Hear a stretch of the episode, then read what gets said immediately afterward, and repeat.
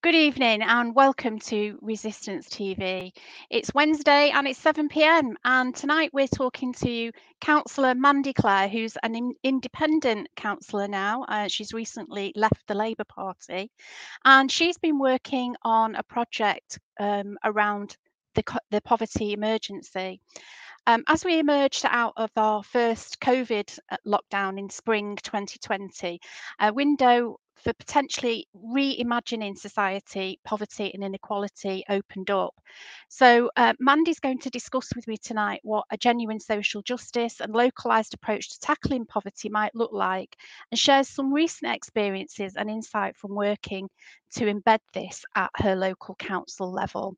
So I'd like to um, first um, welcome Mandy, um, and I would say um, just to, for people in the chat, can we keep the chat comradely and um, polite, be kind to each other, um, and if there is any harassment or bullying within the chat, we will have to remove you from the chat this evening.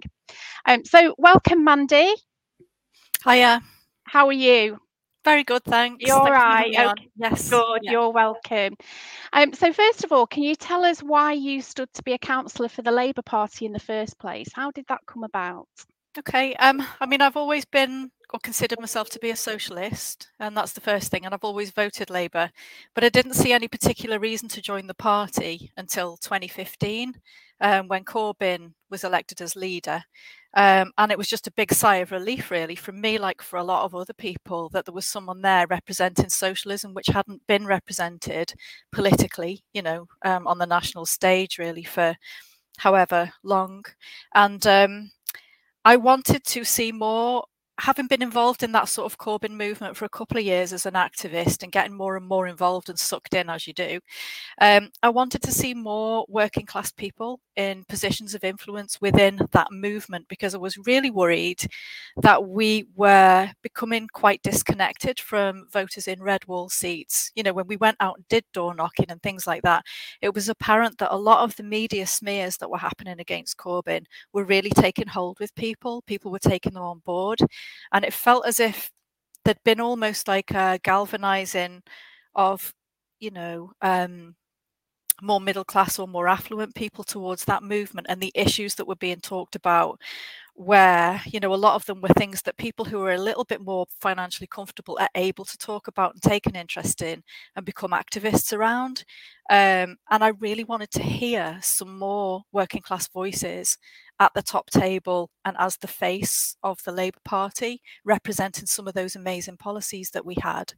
Um, And it didn't seem to be becoming any easier. There weren't any pathways really being created to make it easier for people from working class backgrounds to be able to do that within the party. So I kind of, I wouldn't say that I elbowed my way forward, but we needed someone to represent one of our wards in uh, the constituency that I was a member of.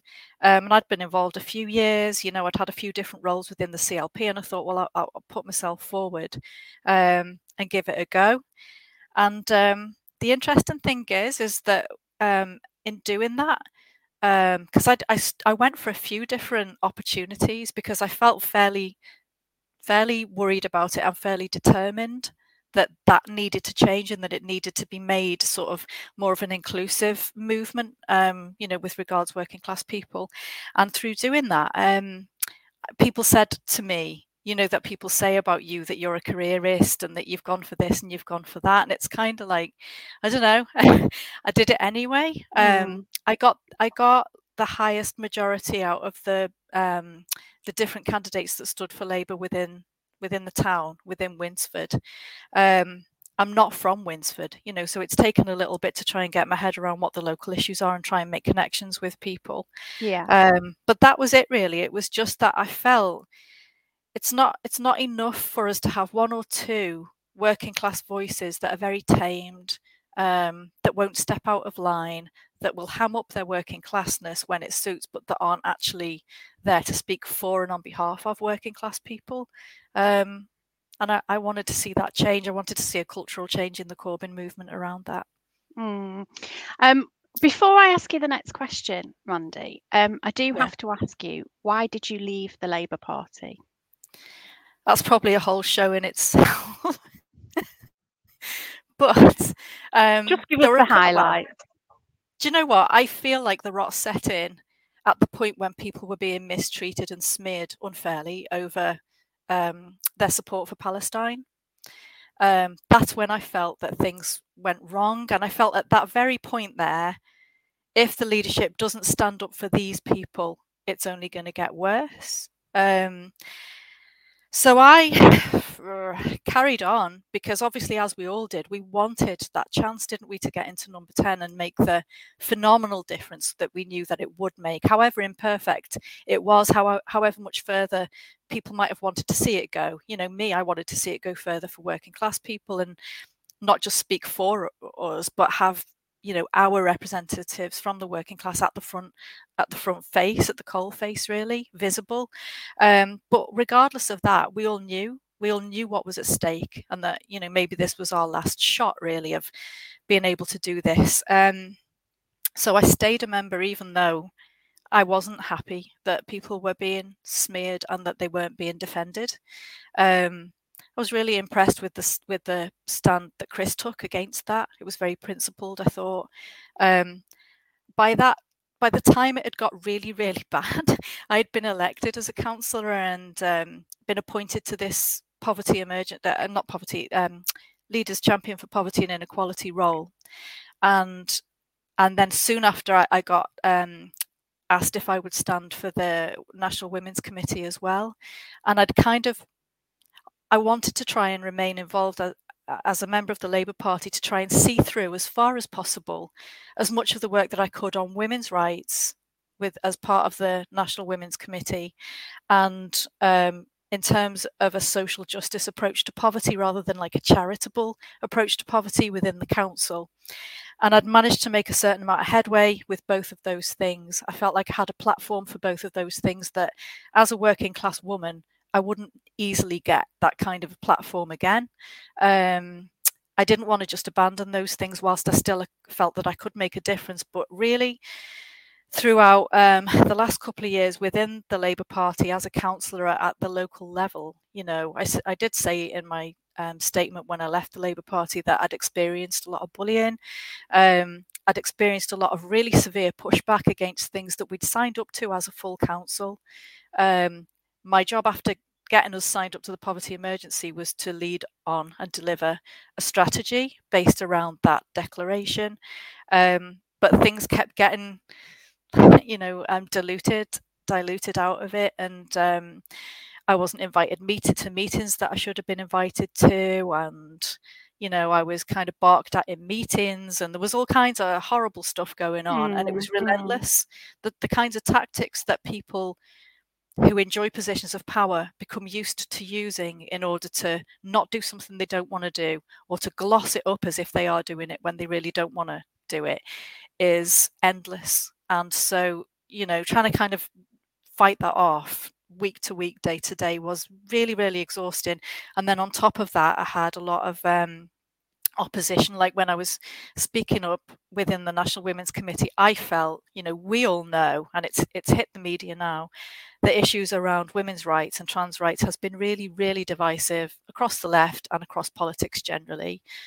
A lot of it, I think, uh, women in particular are only just starting to wake up to across the general public, like how far some of this has gone, because there's been a culture of no debate and bullying.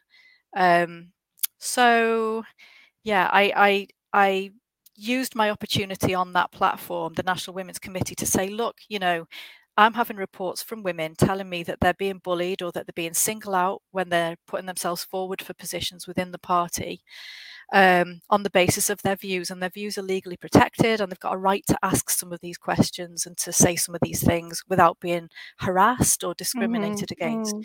Mm. Um, when I tried to raise some of these things, it, they weren't minuted, you know. Um, I was silenced. I was told it wasn't the right agenda item. I was told that it wasn't, we weren't, it wasn't the right meeting, you know, uh, the right forum. Or I was told that um, trans women are women, you know, end of conversation. Um, and I was trying to raise, you know, issues where women have shared examples of bullying and, and discrimination, which is serious, mm. um, curtailment of their free speech, which is serious. And I was trying to say, I did ask outright, can we please have, um, can we facilitate, as the National Women's Committee, we're the right people to facilitate a respectful and evidence-based debate around some of these issues where there's mm-hmm. been enforced silence. You know, um, we've never had that debate. We've never had the debate about some of these really important things that affect women, that affect children, that affect safeguarding, that affect how gay, how being gay is defined, you know, some of these critical issues. We can, it's not beyond the will of us to have that conversation respectfully, you know, and we could create a women's uh, assembly to discuss some of these things. But um, the, the, like I said, I, I wasn't minuted.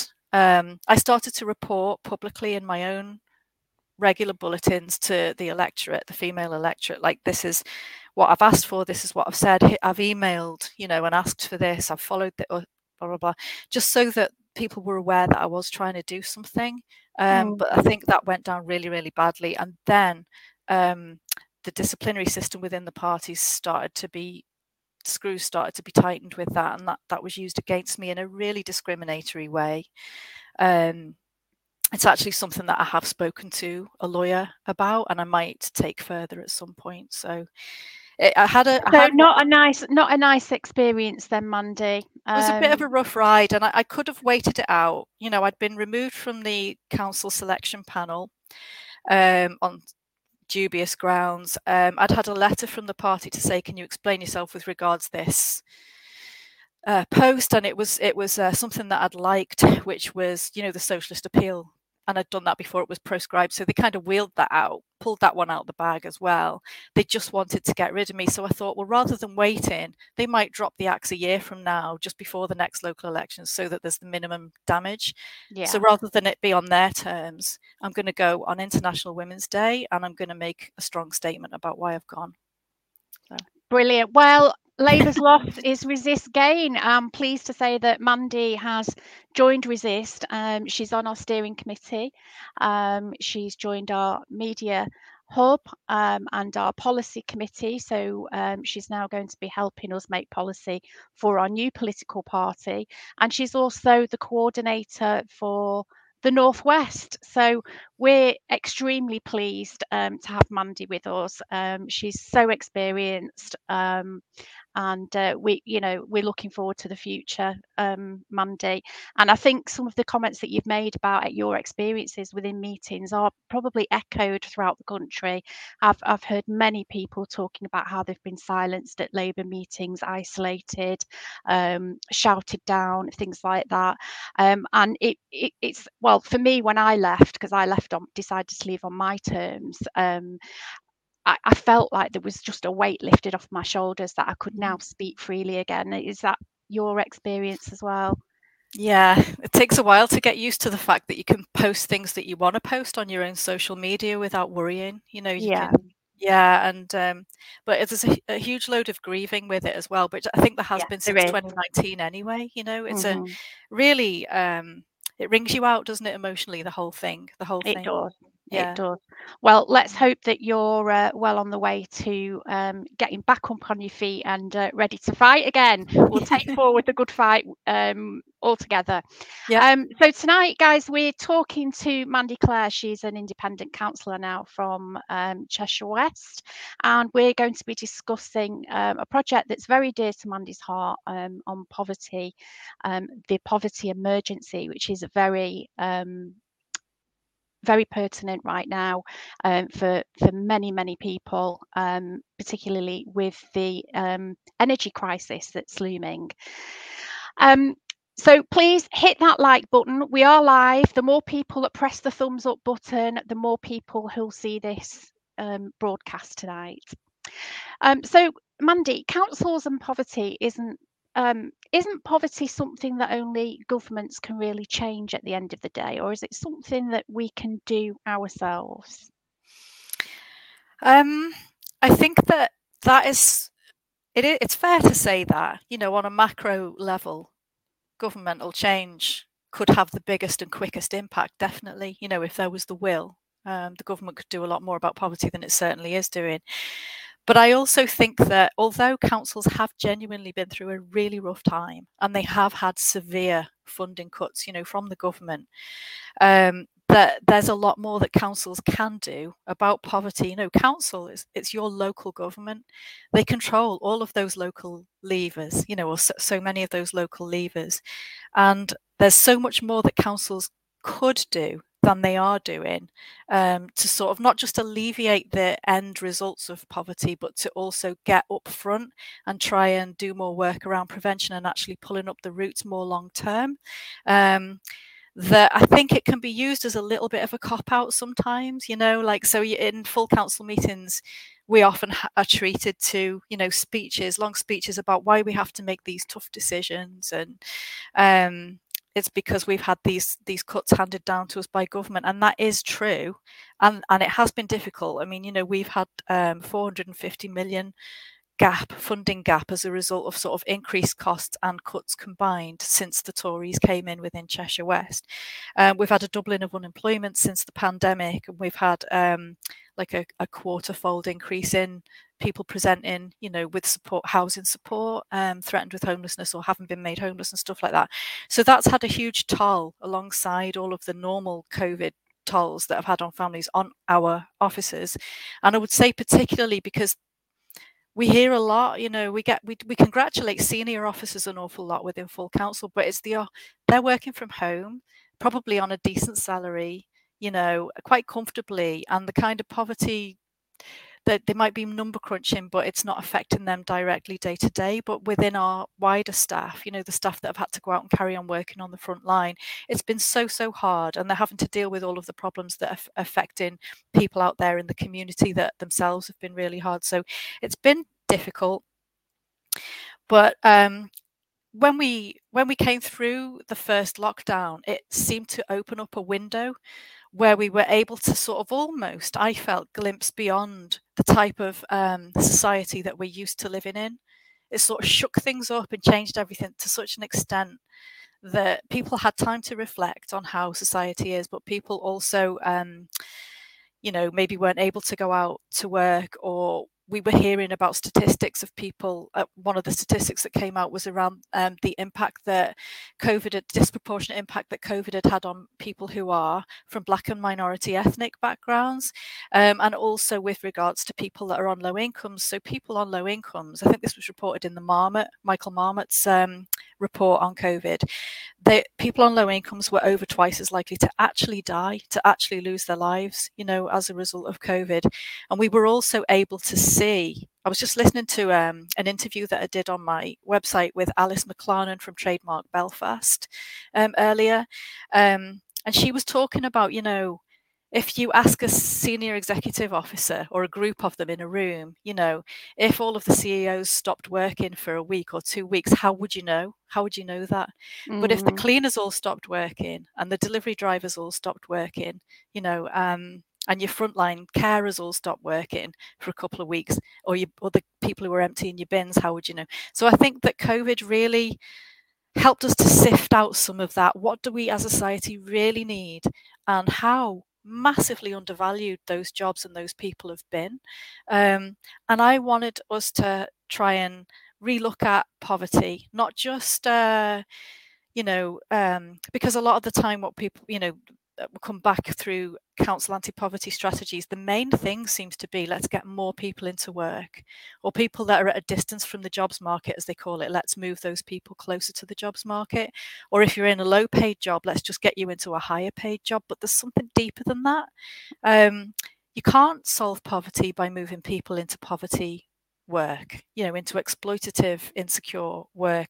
For one thing, the evidence shows us that if you're in a job where you've got no control and you're on a low wage and it's insecure, um, you've got a very low level of control about when, what hours you work, et cetera. Um, you're more likely to be depressed, you're more likely to feel suicidal, you know, so it's kind of these knock-on effects that we need to be more honest about, rather than claiming that we're tackling poverty by getting X number of the population into work or closer to the jobs market. We need to be honest about what kind of jobs are we funneling people into, and is it acceptable, you know, that they're being paid in wages that they can't afford to survive on, or they're just subsisting on, and they can't cope if something comes out of the blue, like the washing machine breaks down or whatever. So there was an opportunity for us to have a, a relook, I thought, at how we're approaching society as a whole, locally at the local level and what we can do about that through our, our approach to poverty. So that's where the idea of the Poverty Emergency Declaration came from. I'd been asked as the, I'd been appointed to this role as the Leaders' Champion for Poverty and Inequality, and I'd spent a few months finding out what we'd done in the, over the last few years, uh, what our previous strategies had looked like. And at first I couldn't think what we could do better because it all looked fine. But it was after the lockdown, really, I became a lot clearer on it, and I thought, no, I want to put together a whole system for how we can almost try and seed a new type of economy, a different type of an economy, and a completely different approach to poverty, and a completely different approach to how we work as a council and with other councils on the issue of poverty, and how we lobby government on poverty. I wanted to put a whole system together around that. Yeah, and you, you've been working very hard behind the scenes. Um, we're talking to Mandy Clare this evening. She's uh, an independent councillor from uh, Cheshire West, and we're talking poverty emergency. Uh, please hit that like button. It helps the algorithms on YouTube, and it'll get our message out to a much wider audience. Um, so if, if you want to leave a, a question for Mandy in the chat, then please do so, and I'll put those to Mandy uh, later on in the show. So Mandy, what was the pitch you made to the council, and how did you sell it, and what were the main elements to this pitch?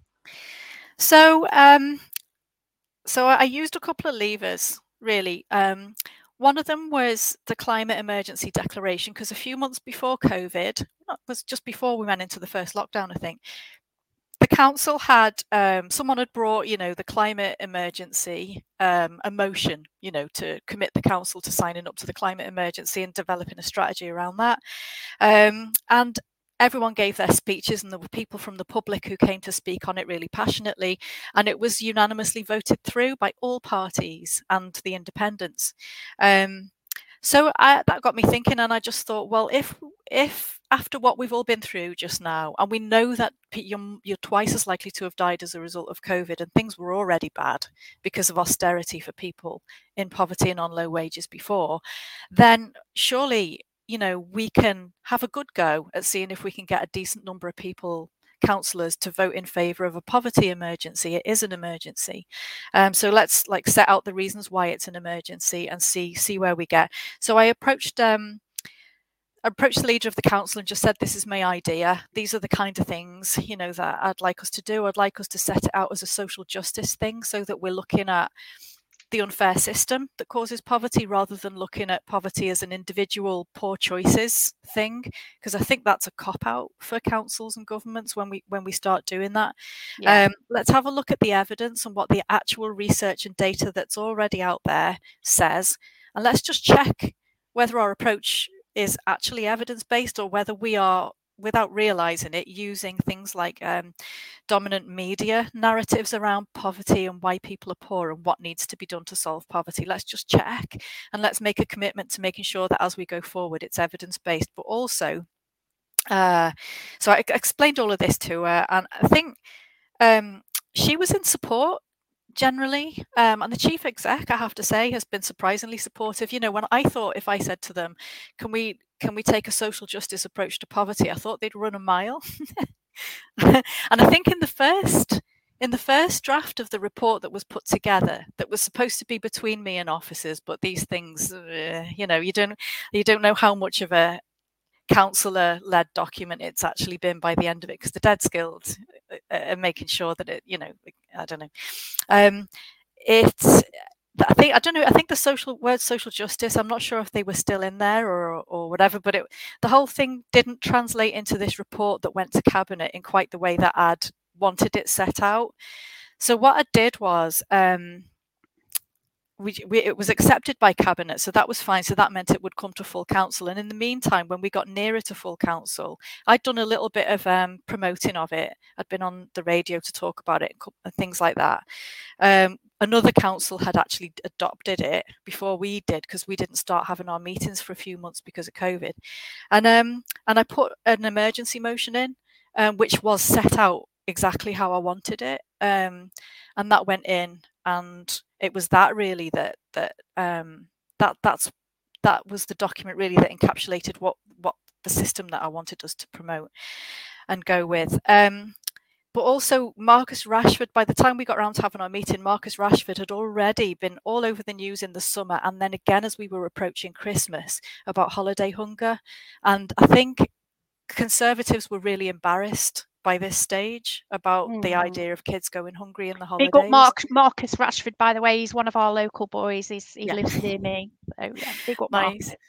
Um, so because of that, that was that. It just dropped at the right time as well. So we had great public speakers. Um, uh, we had the climate emergency, and this was kind of, you know, it was like, well, we can't, we can't, we've got to be as bothered about poverty as we are about climate. And I think a lot of people could get behind that, and also, you know, the embarrassment factor. So we got all of the um, councillors from every political group, apart from the Tories, but five Tory councillors voted and a few of them abstained. And that was enough for us to have actually really strong cross-party support for something that was actually quite radical. It's quite a radical approach to poverty. So that was cool. So that's how I pitched it. Um, I asked the Green councillor if he would second it, because it was about having a greener and fairer future beyond COVID. So I kind of framed it in that way. But actually his speech on poverty and his understanding of the issues, his grasp of it and the injustice and the social justice aspect of it was actually better than anyone else in the room, including me. He was absolutely amazing. Um, so I should thank him again for doing that, because um, his his you know he he spoke so powerfully on it. I'm sure that will have persuaded a lot of people that might not other otherwise have been persuaded as well. So do you want me to sort of talk about the elements of it, what's yes, different please. About it? Yeah, that would be great. Okay, I bet everyone's so, dying to know how you did it, what it contains. Well, so you, your usual sort of um anti-poverty strategy that isn't a poverty emergency anti-poverty strategy will have things like, it'll be padded out with lots of stats. Um, it'll tell people basically what the council already does. A lot about a lot of the space will be padded out by saying, here's all the stats for our area, here's what we do, here's what we do. Um, it'll describe the link, how it links to the other council strategies. So there's loads of padding that's not actually saying what we're going to do, you know, and how we're going to measure what we're going to do.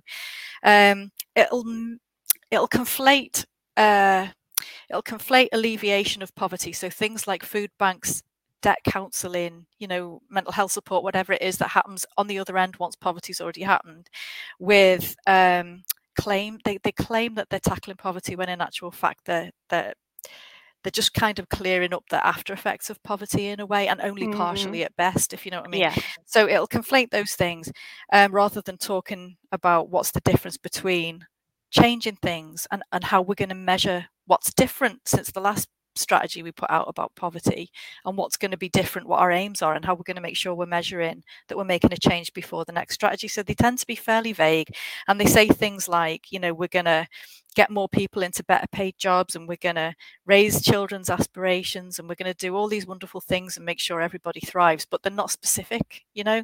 So our one, uh the difference with this approach is that the first thing you do is you say that you're going to take a, a closer look at data, and you're going to be very much more evidence-based. Um, so you're going to take account of the what the research already says out there, because if you look at it, there's just stacks and stacks and stacks of evidence that's been presented over decades, which actually points to the fact that it's a systemic systemically caused issue. It's not about individual choices. And Michael Marmot actually did even say that within his um, within his inequalities report as well. It's not, um, you know, it's it's um, it's about the social determinants of poverty, isn't it? I suppose is what you could you could right. say. Mm-hmm. Um, so you take better account of what the what that says, and you um, also do a better job of, of measuring poverty within your own locality um, and your borough or whatever. Um, so rather than just sort of saying, like I said before, we're going to move X number of people into work, you would be specific, and you would say what types of work you're moving into people into, and what proportion of that what proportion of those people have been funneled into work that isn't really very good for them, that's, you know, um, insecure or is low paid. And you'd say, right, this is our strategy, this is how we're going to use our influence as a council to try and make sure that that proportion has reduced the next time we come to measure this. And you'd have a number of things, and we discussed things like having, you know, like a, a more detailed um, good employment Good Employer Award, mm-hmm. or you could have an employer award that's at different levels, so that when invest, investors are moving into the borough, you're kind of encouraging them to comply, you know, with, with what you've set out as your standards that yeah. you want to encourage. Um, you can provide more investment into low-income communities to support and to seed um, start-up worker-owned co-ops for jobs that are that tend to be sort of insecure and low paid, so like cleaning jobs and things like that. Have you got and, any um, examples of those sorts of things, Mandy? Yeah, so on my website, which is called Working Class Activist Network, I've got a little um, section which is called Praxis T V, and I've done a series of interviews on there on YouTube. And um, one of them is with someone called Alice McLarnan, who is a founder member of Trademark Belfast, uh, it's the Belfast Cleaning Society, and she's also a member of Trademark Belfast. So they're a group of women who, working class backgrounds um, from Belfast, who um, were working within sort of exploitative conditions as cleaners. Um, and the M T V Awards came to Belfast, and the contract, the, the organisation that was contracting the cleaning, uh, pulled out of the pulled out of it of the event, and they were left without any cleaners. So the women agreed between themselves that they'd, they'd actually been having um sort of political and social history education sessions and things like that as a way of sort of unifying the community um within Northern Ireland, and the, the funding was coming to an end, and they really wanted to continue because they felt as if some good relationships had been developed, and um and And this seemed like an opportunity, a natural way for them to continue working together and develop something new. So they actually um, did that. They did the cleaning. It went great. Um, the company that ran the event were made up, and they set up a women's cleaning co-op around that, which was worker-owned. So every woman um, takes exactly the same wage. They've set that wage at a living wage level. Um, they can choose their own hours. They can choose who they want to work for, what, what customers they want to take on or not. Every woman can go and p- pitch for work and price up work, can do ev- can do the books, can do every part of the process, and everyone's valued equally. So it's it's not just, um, I mean, they weathered the pandemic. Um, some of them had to go on furlough, but they agreed collectively that everyone would be paid at one hundred percent of their income rather than eighty percent, which had happened in some other places. Um, and a lot of co-ops have actually been a lot more resilient through the pandemic as businesses, because there's that collective um, investment, you know, in keeping it going, and that collective decision making, and because it's not so much profit driven, and they've got more flexibility to decide how they want to use the surplus at any given time, you know. So um, they've also been able to work around carer commitments um, and family commitments. Um, and so they're an absolutely brilliant example of working class people who've created not only um, you know, they've almost sidestepped capitalism a little bit. The way that capitalism has ravaged the people who are on the lowest incomes, who we actually most need and should value the most. They've actually got a way of doing that same job and that same business in a way that works much, much better for them. And it kind of provides a political education in and of itself, because when you're not trapped inside that exploitative system, you've got a little bit of distance on it, and you can understand more clearly about how profiteering works, and, and, um, you're not exploited anymore, so you, you're mm. able to sort of think those things through more analytically. It's not affecting you close on, sort of thing. Yeah, so. We did do a show in the past um, about cooperatives, and we spoke to um, I think his name was Ian Atherton from the co-op, and yeah. um, he explained how to set up a cooperative, and um, where you can go and get further information on that. And I think that's something that we need to revisit, because mm-hmm. um, if we're if we're going to get out of this capitalist mess, then we need to start educating people on how they can do things for themselves, don't we, Mandy? Definitely. And the thing is, if um, if you're providing as a council business advice to people, and you've got staff who are employed to do that, why would you not, for the sake of some extra training, advertise that you will also offer expertise in setting up worker-owned co-ops? Why would you not mm. do that? You know, especially after the experience we've had. And why? The, but the idea wouldn't be to just call it an occlu- inclusive economy because you're offering that support. I think it's also about recognising that if you offer co-op support, the people who are most able and most financially secure, who've got a bright idea, will very easily be able to take advantage of that offer.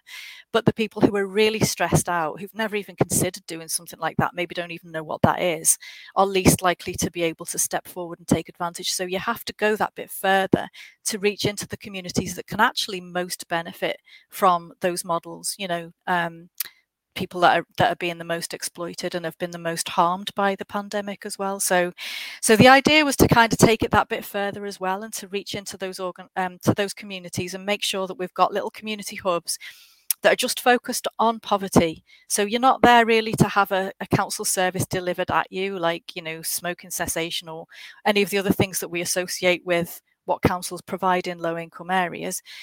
It's there and it exists, and it feels. Um, it feels like an empowering space where you can explore the issue of, of low income and how that's affecting you, and you can collectivise and you can politicise around those issues, not in a party, not not in a party political sense, because a council wouldn't do that. But we all say as councils, well, we want people to have more, we want more civic engagement. But it's empty if we don't give people opportunities to yeah. actually talk about these things. And that's all that being politicised is. It's it's talking about and understanding why things are the way they are and coming together to find ways to fix them. So, you know, within these community hubs, the idea was you can have a list of all the different unions and um, how you get in touch with your local rep. You know, if the unions wanted to provide that, you could um, provide a home in the community for things like um, Unite Community, maybe.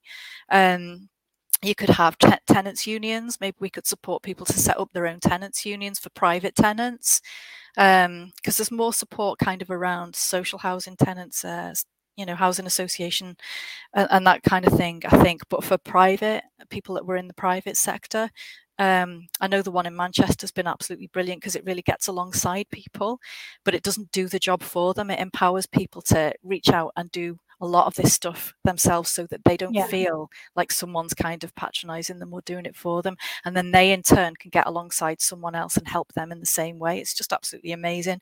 So it, it was just, the idea was to try and um, have a much more empowering model of community education and activism within the lowest income communities, specifically around the issue of poverty.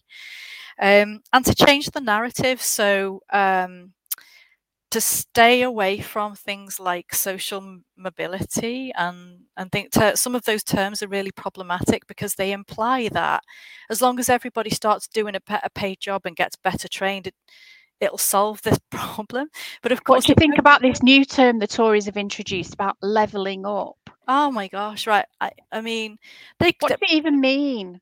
Doesn't, yeah, it's not defined. And what do you think? So levelling up, like to what? exactly, exactly. And how, and yeah, and it's, I think a lot of it is geographical as well. They're talking about areas, so they're looking at the whole area and saying, well, we need to have more industry in this area and, you know, uh, better better uh, public transport links in that area. But it's kind of, I mean, yes, that that's important. Obviously, that's important, but that's almost like a macro level, isn't it? Uh, haven't um, we heard all this before, though, with the Northern Powerhouse and all this bullshit, you know? We have, it, yeah. And it is, it, it's it's just words without any meaning. Um, it no is. Plan. It is, and I think also unless we, because we simplify it down as well a lot of the time and ignore the evidence. So we'll say, you know, children um, fail to thrive at school as a result of poverty. And yeah, they do, and they are less school ready, you know, and, and all of this. But I mean, I if if if we don't acknowledge as well that there's lots of research out, out there that says that the actual school system itself is designed in a way that if you are a kid that's coming from a home that's financially comfortable, you've already got a hundred other, and the way that um, the way that things happen within the actual school system itself, it, that that disadvantage grows. Oh, don't um, start me, Mandy. Yeah. And some don't of that is and some of that is as a result of the actual, and you'll never shut me up.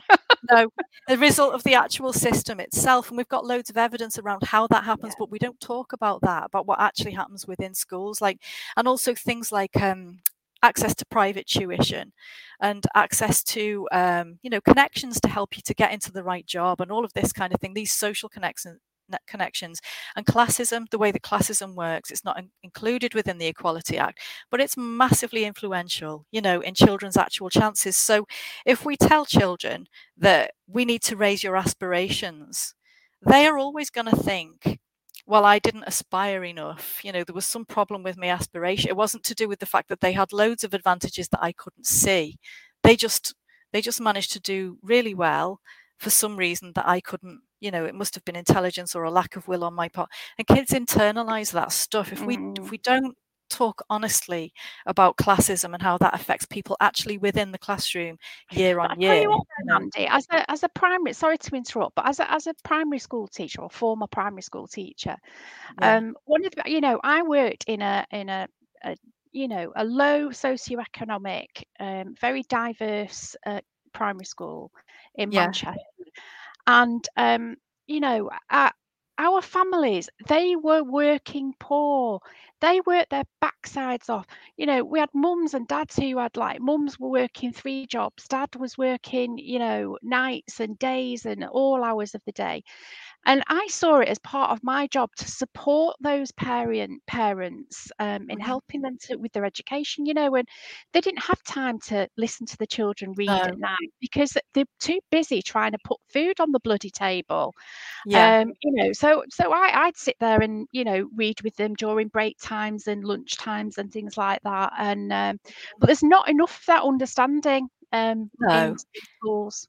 No, there isn't. And you shouldn't, in a way, as a teacher, have to work three times as hard because you're teaching in a deprived area. You know, the fact that you've got children where they're coming from deprived backgrounds and their parents are going to be more stressed about money and they're going to have less time and less energy, et cetera. The government should be providing extra teachers in those areas, not blaming yeah. them for not doing as well as Absolutely. They might be doing in other areas. It's yeah. shocking that we don't acknowledge this yeah. because there's loads of research out there about this. So I think it's about us also me wanting us to change the conversation, you know, um, around what the causes are. There's loads of them. There's loads of causes of poverty, but also mm-hmm. what the effects are of classism as well in every every direction you want to look, you know.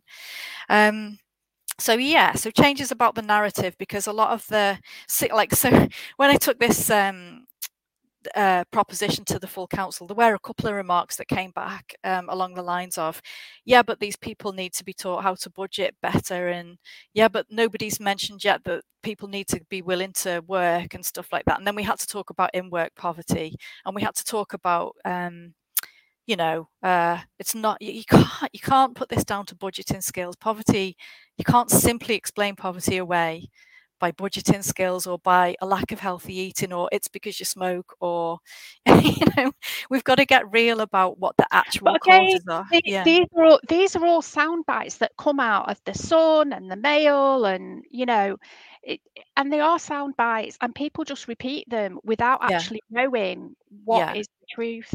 Yeah, and sometimes people um, repeat them just without even thinking, like within councils, councillors do it as well. Yeah. Senior officers do it as well. You know, so I just wanted to try and stop us in our tracks a little bit and think, hang on a minute, what are we saying?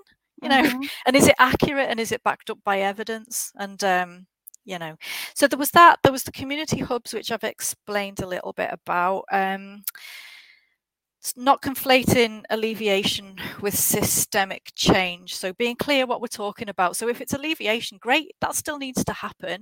Uh, but let's call it what it is. Let's not pretend that we're tackling poverty when we're doing, if we're just doing that, you know, um, or that that's going to sort poverty out, because it won't. You know, you're only, you're only clearing up after the event. Um, and I wanted it to be ethical in other ways as well. uh, so I wanted... Um, So there's there's a trend towards uh, lived experience and making sure that people who've got lived experience, not just within sort of working with around poverty, but in loads of different areas, um, professional areas of work around um, children and families, um, that lived experience voice is really valued nowadays, which it should be, and it's right. But my experience, and I'll be careful about what I say, um, because the group's still up and running, my experience is that that can be misused by councils in quite a cynical way. Um, and I think it's better practice for people with lived experience of poverty to be supported outside of councils. So if you've got a council that's working on a strategy, they're going to have a certain angle that they want to approach it from. And they're already going to have that set in stone, what they're comfortable with and how far they're happy to be pushed on it. So to pretend that that same organisation can take an unbiased role in leading a lived experience group of people who've, they're just coming with their experience of having been poor and disempowered. That's all they're, they're coming with initially. They're not coming with skills and awarenesses of how they can be manipulated, you know, to, to, to stay on track um, with what the council's vision really is. Um, but councils do have parameters that they're comfortable to work within and certain lines where they're not comfortable, and to kind of pretend that they're there as a neutral partner just to facilitate people to say whatever they want and challenge them in any which way they like is disingenuous. Mm. Um, and um, so I've, I, yeah, I've, I've had some thoughts around the ethics of that as a result of my experience of, of just witnessing some of that. Yeah. Um, and will you be putting stuff like that onto your website? Well, yeah, I'm going to work on it over time. Whether whether it'll ever come to any use to anybody, I don't know. Oh, I'm sure it will. I'm sure it will. Uh, listen, Mandy, yeah. uh, we're quickly running out of time. It's uh, okay. We've got around fifteen minutes left, and yeah. um, we've still got some questions to take. So, okay. If you do want to ask Mandy a question, please pop them in chat now, and we shall be asking them very shortly. So the final the final element, just quickly, is about collectivising councils and lobbying governments. So we lobby governments as councils on all sorts of things all the time. So um, and not just to um, yeah, not just to lobby them to say give us more money, but to lobby them to say there needs to be a social justice approach to poverty. Here's what the here's what the data and evidence says. We've, we're doing a better job on collecting more accurate data locally now, and other councils who've also declared a poverty emergency have also got data that backs that up. And it was to work more as a collective with other councils who've declared poverty emergencies to collect similar data sets and to collaborate and to, to collectively lobby governments to try and influence change at the national level um, on everything to do with this strategy and this approach. Uh, and we created a website. And the intention of that was to use that as a hub to actually um, land some of those statistics and to land some examples of good practice from other areas as well, and just work as, as more of a cohesive collective. Nine other councils, I think it was, or eight other councils declared poverty emergencies, but um, not necessarily including all of those elements within their declaration. So um, that that hasn't really materialised in the way that I would have liked it to, but that was the intention of it. Mm-hmm. Okay. Right, Mandy. So are you ready for some questions? I am. Yeah. Okay. Um, so Christine Powell, I, first of all, I want to thank everybody for joining the chat tonight. It's been moving really fast. Um, and we, I can see we've got a lot of new viewers this evening as well. So thank you for joining us. And whilst you're here, why don't you subscribe? Um, hit that like button and the notification bell. We're here live every Wednesday. Uh, so Christine Powell on Facebook says, I left the Labour Party in January two thousand. My mental health was suffering due to the treachery. It was liberating. Council funding has been slashed by the Tories. How can we get funding for services back? Well, I think, I don't know, if you if you have um if you have a, a group of people locally who would work with you on it, you could get in touch with me or have a look on Cheshire West and Chester poverty emergency. If you just search that on Google, you can see the motion that I put together in the form of the poverty de- emergency declaration on that website.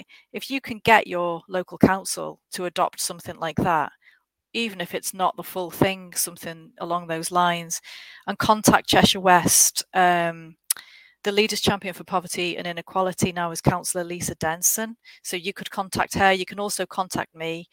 Um, just, you know, to, to if you want any further help around that. The more councils really that we can, the more people that can take this to their local council, try and get local councillors on board, mm-hmm. present it and shame their local councillors into signing up to something like this. Then, you know, maybe we could build a, a collective around that and jointly lobby the government, because this is what I was.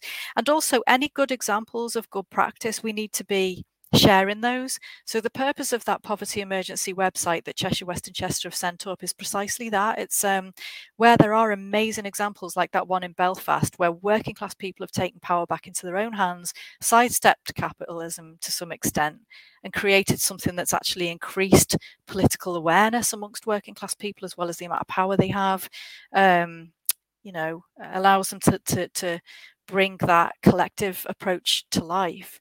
Um, then share share it, let us know about it, and, and we can put that on the website. But we we need a change of government. But the idea of this as well is that we could wait forever for a change of government, and even if we get one, if it's Keir Starmer, it might not make a huge amount of difference anyway.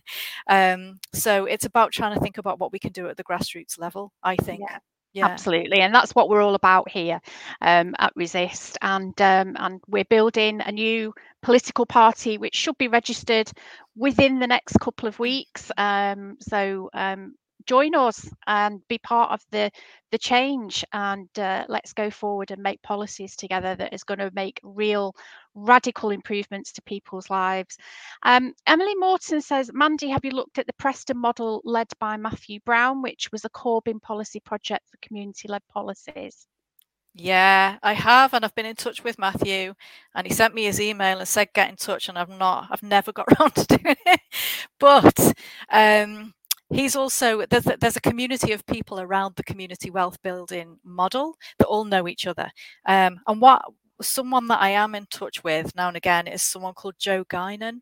Um, he's from, um, well, he worked a long time in on the Cleveland model, and it was from the Cleveland model that the Preston model was taken, sort of thing. That's where it's been developed from. Um, it was um, Evergreen Co-ops, I think they set up. So they're co-ops which are, Uh, I think they're, they're worker-owned, but they're evergreen because they're set up in such a way that they can never become privatised. They can never become anything else. They're always there um, for the next generation of the community. Um, and he's got loads of interesting things to say. I'd love to interview him. You should interview him sometime, actually. Mm, get him on. Um, maybe yeah. get him and, and Matthew Brown on as well, just that to talk about this. Because there's but the, the thing is, though, if they're still in Labour with the resist movement being yeah. prescribed, they yeah, won't yeah, yeah. come on. That's the issue. I don't know if Joe is. I'd have to check. He's fairly scathing on Twitter, so he might not be. I don't know. They've probably thrown him out by now. They might have done. Yeah, I'll have to check. But um, that, that it, yeah. community wealth building, it's that um, terminology that can be easily used in a very watered down way as well. Um, so the The important thing, I think, is to have a look at a, a number of different models and how they've been implemented. And what I wanted us to really try and avoid doing within Cheshire West was to t- take the cop-out option and do it the easy way and not do it thoroughly, kind of thing. And there's ways and ways of doing that. And people sometimes use the same labels for very different things. Um, but he's pretty bona fide, I think, in his his approach that he takes, and Matthew Brown as well, as I understand it is also. So, yeah. Okay, um, we've got a comment from Kevin Clegg. Um, when the B B C came uh, came up to Salford, um, I was hoping it would level up Manchester, pro- providing media jobs, which were always in London. Instead, what happened was gentrification. Southerners came up and took the jobs. Yeah, uh, yeah that was true. Um, Yeah, and um, a lot of houses, it's a lot of housing as well, put the prices of housing up in this area yeah. because they were selling their properties down in London, which were worth an absolute fortune. So they could afford much bigger houses up here in Manchester. And yeah, um, yeah it, it oof, the, the house prices just went ridiculous. It's like the endless promise, isn't it, of capitalism and development. You know, people are told, well, we're going to, this development's coming and it's going to transform the area and it's going to be so economically beneficial. And you just have to ask, like, what were your before and after figures? Are there as many people poor now as there were then? What what actually changed as a result of that mm. development, you know, for people that are struggling? Because yeah, we never definitely. hear that. We never hear it on the other side, people saying it came and here's the difference it made, yeah. you know. So yeah, but yeah. that's because it's good for them, isn't it? Uh, yeah. Shirley Lysat says, uh, when a person has to claim benefits to top up their salaries, they're being abused by bosses. If they can't pay decent pay, they shouldn't be bosses. And the other thing is, Shirley, that probably that corporation is not paying as much tax as you and me because they yeah. get huge uh, discounts in their tax. Oh, God, don't start me on ta- child tax credits. I was on the phone forty-five minutes waiting for them to answer today. And it's I like... claimed child tax benef- uh, benefits when I was at university. And yeah. um, about five years later, they tried to um, claw back three and a half thousand pounds off me. When I, I was a student at the time. Yeah. I, I, you know, I'd used it to, um, because my two kids were babies at the time. So I had to use it for childcare yeah. whilst we're studying. I've just found out today I'm entitled to free school meals, but I've been misadvised again and again that I'm not entitled. Um, and you never get that. You never get that repaid. Like if they give you the wrong advice and you've paid out of your own pocket and struggled, they never say, "Oh yeah, we misadvised you. You, sh- you were entitled to it all this time. Here you go." Yeah, I know you won't yeah. get the money back. No, no, no but no. but they're they're quick to claw it back when they think they've paid you incorrectly. Um, this, yeah. Jonathan Cooper asked a question. Um, how far would you agree that the left's future electoral strategy lies in local elections and local base building? Local based, local base building. Yeah, um, I'm not sure what you mean by that. For the left, yeah, for the left as a whole. Um, you, who knows? Because things can change rapidly, as we've seen over the last couple of years, um, and as we're seeing now with the unfolding energy crisis. You know, people are already poor and and struggling. Um, I don't know. It would like it would be nice to think that there would be a quicker route than that, but anybody who is inclined to put themselves forward for local government who is on the left, I would say do it, because we're going to need people bringing up the reserves if we get lucky, aren't we? Yeah, absolutely. Um, I can can I just have a give a shout out to Lizzie, who um, normally is either hosting or moderating. We do a bit of a double act. Um, she's poorly sick in bed, so get well soon, Lizzie. Lots of love to you. Um, she has posted a message in um, in chat saying, what oversight did you have of the the council, or what do you have of the council bank accounts as a councillor? Um, not you don't have as much detail as perhaps you might like, um, and you don't have as much training in reading accounts as perhaps you might like as well, and you don't have enough time. This is the thing, as a, as a councillor, you come in and you're kind of pulled in all directions, and you're expected to try and learn about a, a massive range of of new things, new areas of work, um, whilst also sort of supporting local people in the ward that you represent, and all the meetings that you're expected to attend as well. Um, I think uh, councillors, it would be good if councillors had more time to actually get together. I know that um, in Liverpool they did, didn't they? They've got together and they come up with an alternative budget. And I think Jo Bird did some work around that in the Wirral as well. And she offered to work with myself and a couple of other councillors within Cheshire West. And I've I suggested that idea, but um, we just haven't had time to sit down and do it. But we're yeah. quite often asking each other questions, you know, and you don't always get the answers that you should do, either from cabinet of the same party that you're in or from officers. It, it is difficult.